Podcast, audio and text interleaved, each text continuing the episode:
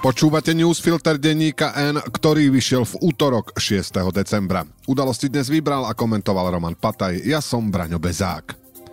Dnes o tom, že Pčolinsky navrhol termín, ale zatiaľ ho odmietli. O tom, že Orbánov minister urobil okružnú jazdu po slovenských priateľoch nedemokratických režimov a o tom, že Žilinkovi vyjadrili podriadení skupinovú dôveru aj bez znalosti spisu.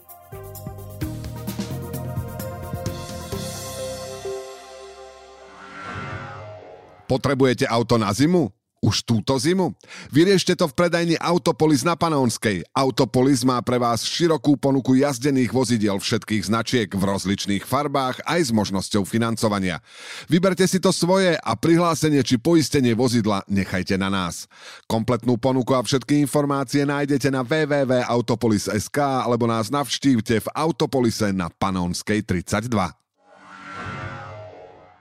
Kým vzduchom lietajú miliardy eur rôznych pomocí a peňazí pre štátny rozpočet, dnes zvýšenie daňového bonusu za nezaopatrené dieťa pre rodiny, zdanenie nadmerných príjmov elektrárny, zníženie DPH pre vlekárov, gastro a iné služby, vládna koalícia zažíva takmer klinickú smrť.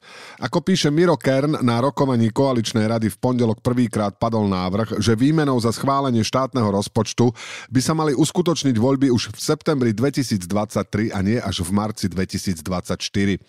S návrhom podľa našich informácií prišiel Peter Pčolinský zo Sme rodina. Oľano aj za ľudí odmietli. Zatiaľ. V parlamente sa totiž začne rokovať vo štvrtok o návrhu SAS na odvolanie vlády. V útorok by sa o ňom malo hlasovať.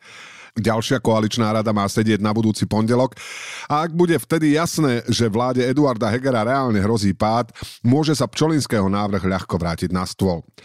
Ak bude v pondelok večer jasné, že jediným spôsobom, ako zachrániť vládu, je kúpiť jej čas takýmto spôsobom, potom sa to reálne môže stať. Predbežné prepočty vravia, že za vyslovenie nedôvery vláde by mohlo byť 76 až 77 poslancov. V oboch prípadoch by to znamenalo jej odvolanie. Ak si bude musieť premiér Heger vybrať, či chce rýchly alebo pomalší koniec, rozhodne sa pre druhú možnosť. Jesen 2023 je pre neho stále lepšia voľba ako jar 2023. Hlas hovorí, že dohodu by podporil a za rozpočet hlasoval len ak by bola krytá prijatím ústavného zákona o skrátení volebného obdobia. Robert Fico sebe vlastným spôsobom odkazuje, že 30. september si môžu schovať do zadku. Keby sa vláda rozhodla dohodnúť sa s Tarabovcami, schválenie rozpočtu by vymenila za skoršie voľby. Ficové silné reči by na situácii nič nezmenili. Samozrejme, iná vec je, akú cenu by si u Tarabu vypýtali, pretože by mohla byť pokojne taká veľká, že by s ňou nesúhlasila časť koalície. Z akejkoľvek strany sa na aktuálne udalosti pozrieme, iba sa potvrdzuje, že Matovič s Hegerom si vypudením SAS koalície vybrali vysokú hru, na ktorú nemajú predpoklady. Koľkokoľvek ich vládnutie potrvá, bude naň nepekný pohľad. Maďarský minister zahraničia strávil dva dny na Slovensku. V pondelok sa okrem slovenského ministra zahraničia Rastislava Káčera stretol s Andrejom Dankom a Igorom Matovičom. Samozrejme za účasti hovorcu Orbánovho režimu na Slovensku Ďorďa Dimešiho. V útorok so všetkými ministrami zahraničia V4, ale predtým s predstaviteľmi menšinovej aliancie a hlavne s Robertom Ficom. Návšteva Pétera Siartova u nás sa tak dá rozdeliť na štandardnú a neoficiálnu časť. Cieľom prvej bolo vyriešenie aktuálneho problému v podobe získania podpory podpory partnerov z V4 v spore s Bruselom o hroziace zastavenie čerpania eurofondov. O výsledku sme sa nič podstatné nedozvedeli. Nápovedou môže byť Ciartov status pondelka, v ktorom napísal, že keď ide o ochranu spoločných záujmov, na Matoviča sa dá vždy spoľahnúť. Okružná cesta po spriateľených politikoch bez priameho vplyvu na zahraničnú politiku bola o to výpovednejšia. Danko je momentálne bezvýznamná postavička a iba spiaci agent Ruska. Fico našťastie takisto aktuálne neformuje zahraničnú politiku Slovenska. A nemal by to takýmto spôsobom robiť ani minister financií a radový poslanec Národnej rady. To, že sa stretol to práve s nimi, má jednoduché vysvetlenie. Danka Fica a Dimešiho spája uvedomelá náklonnosť k nedemokratickým režimom. Preto sa ochotne stretnú s politikom, ktorý si v júli podáva ruku so Sergejom Lavrovom a v novembri s iránskymi ajatoláhmi. Matovič s Ormánom nevychádzajú ani tak preto, že by išlo výsledok ich racionálnej úvahy. On sa len v urazenosti na médiá vyhlásil za odporcu progresívcov a liberálov, čo ho celkom prirodzene ťahá do tejto partie. Napokon ich vzťah sa začal dávnejšie. Prejavilo sa to napríklad vtedy, keď Matovič s maďarskou pomocou rozohral hru s ruskými vakcínami Sputnik. Siar to teda popri práci obehol najbližších. Orbánových a v niektorých prípadoch aj Putinových spojencov na Slovensku pričom dlhodobo potenciálne najdôležitejším z nich je Fico. Matovičová éra sa chýli ku koncu, ale teraz ešte môže byť užitočný pre Orbánové zámery. Dimešiho potenciál do budúcnosti je neznámy, no minimálne ako spojka na Matoviča, kým je pri moci sa zíde. Predseda Smeru je však presne ten typ partnera, akého Orbán potrebuje najviac. Bezškrupulózny manipulátor, pre ktorého je Európska únia iba peňaženkou a ktorý sa opäť derie nahor. Preto aj Ficov odkaz na spoločnej tlačovke znel. Protiruské sankcie sú nezmyselné rovnako ako je nezmyselný pokus trestať Maďarsko za nedodržiavanie pravidel právneho štátu, čo je niečo, čomu Fico nikdy nemohol rozumieť. Siartovo stretnutie s Ficom, na ktorom vo vzájomnej dohode búrali slovenskú zahraničnú politiku, Káčer komentoval zjavne podráždenie s tým, že si musel dať džin, keď sa o ňom dozvedel. Maďarský minister sa rovnako ako jeho premiér v kauze šal s mapou Veľkého Uhorska tváril, že kritiku nechápe. Samozrejme, je to pretvárka, dobre vie, čo urobil a o čomu výberom návštev išlo. V ďalších voľbách naozaj nepôjde len o to, či sa Fico dočká spravodlivého súdu alebo nie. Hrá sa aj o to, či nás smer stiahne bližšie k Putinovi a Orbánovi ak sa to stane, toľko džinu ešte nevypálili, koľko by Slovensko potrebovalo.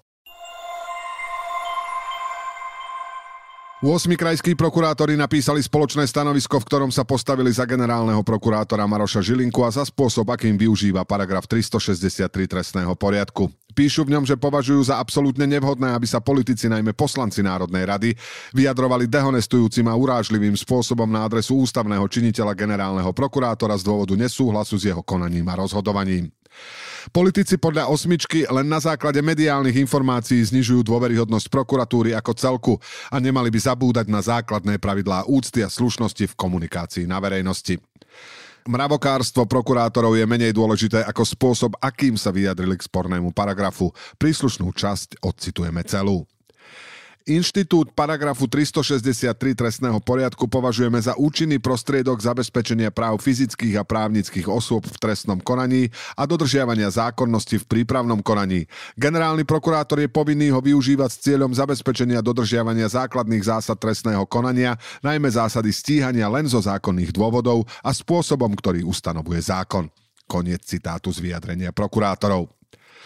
Pri prísnom posudzovaní v ňom nie je explicitná veta, že 8 krajskí prokurátori sa plne stotožňujú so Žilinkom vo všetkom, čo urobil.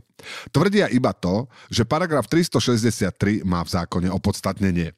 Viac však Žilinka nepotrebuje. A zjavne to ani nie je cieľom stanoviska. Bolo ním iba vyjadrenie lojálnosti a podpory. Dôležité je, že za generálneho prokurátora sa postavila aktuálna prokurátorská elita z regiónov čo nepochybne v budúcnosti viackrát proti svojim kritikom využije priamo on alebo jeho spojenci v politike. Zaujímavé na stanovisku je, že prokurátori považujú komentovanie rozhodnutí generálneho prokurátora bez znalosti spisu za zavádzajúce a neobjektívne. No zároveň im nepríde divné, že oni sa Žilinku bez znalosti spisu verejne zastali. Potrebujete auto na zimu? Už túto zimu? Vyriešte to v predajni Autopolis na Panónskej. Autopolis má pre vás širokú ponuku jazdených vozidiel všetkých značiek v rozličných farbách aj s možnosťou financovania. Vyberte si to svoje a prihlásenie či poistenie vozidla nechajte na nás. Kompletnú ponuku a všetky informácie nájdete na www.autopolis.sk alebo nás navštívte v Autopolise na Panónskej 32.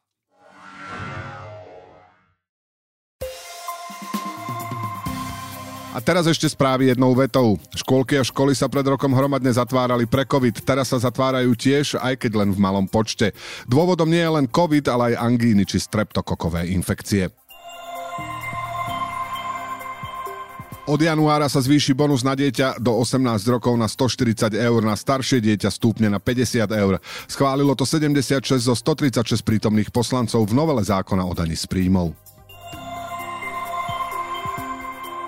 Prodekana Fakulty elektrotechniky a informatiky STU Petra Teleka obvinili z príjmania úplatku. Informoval o tom web Startidab, podľa ktorého NAKA v prípade nasadila agenta.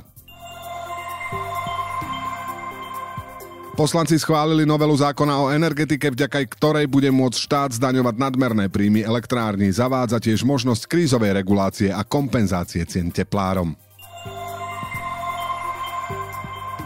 Ústavný súd prijal už tretiu sťažnosť odsúdených Mariana Janušeka a Igora Štefanova v kauze nástenkový tender.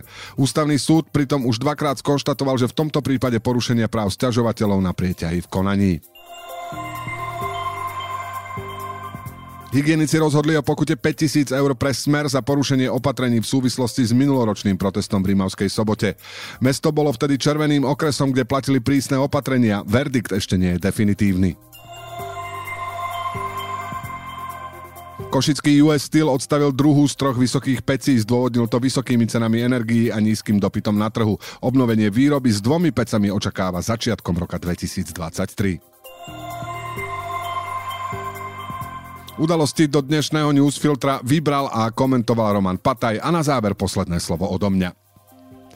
Robert Fico dnes na tlačovke s ministrom zahraničných vecí Maďarska povedal, že nebude rešpektovať, aby, citujem, ktorúkoľvek krajinu EÚ sankcionovali za jej názor.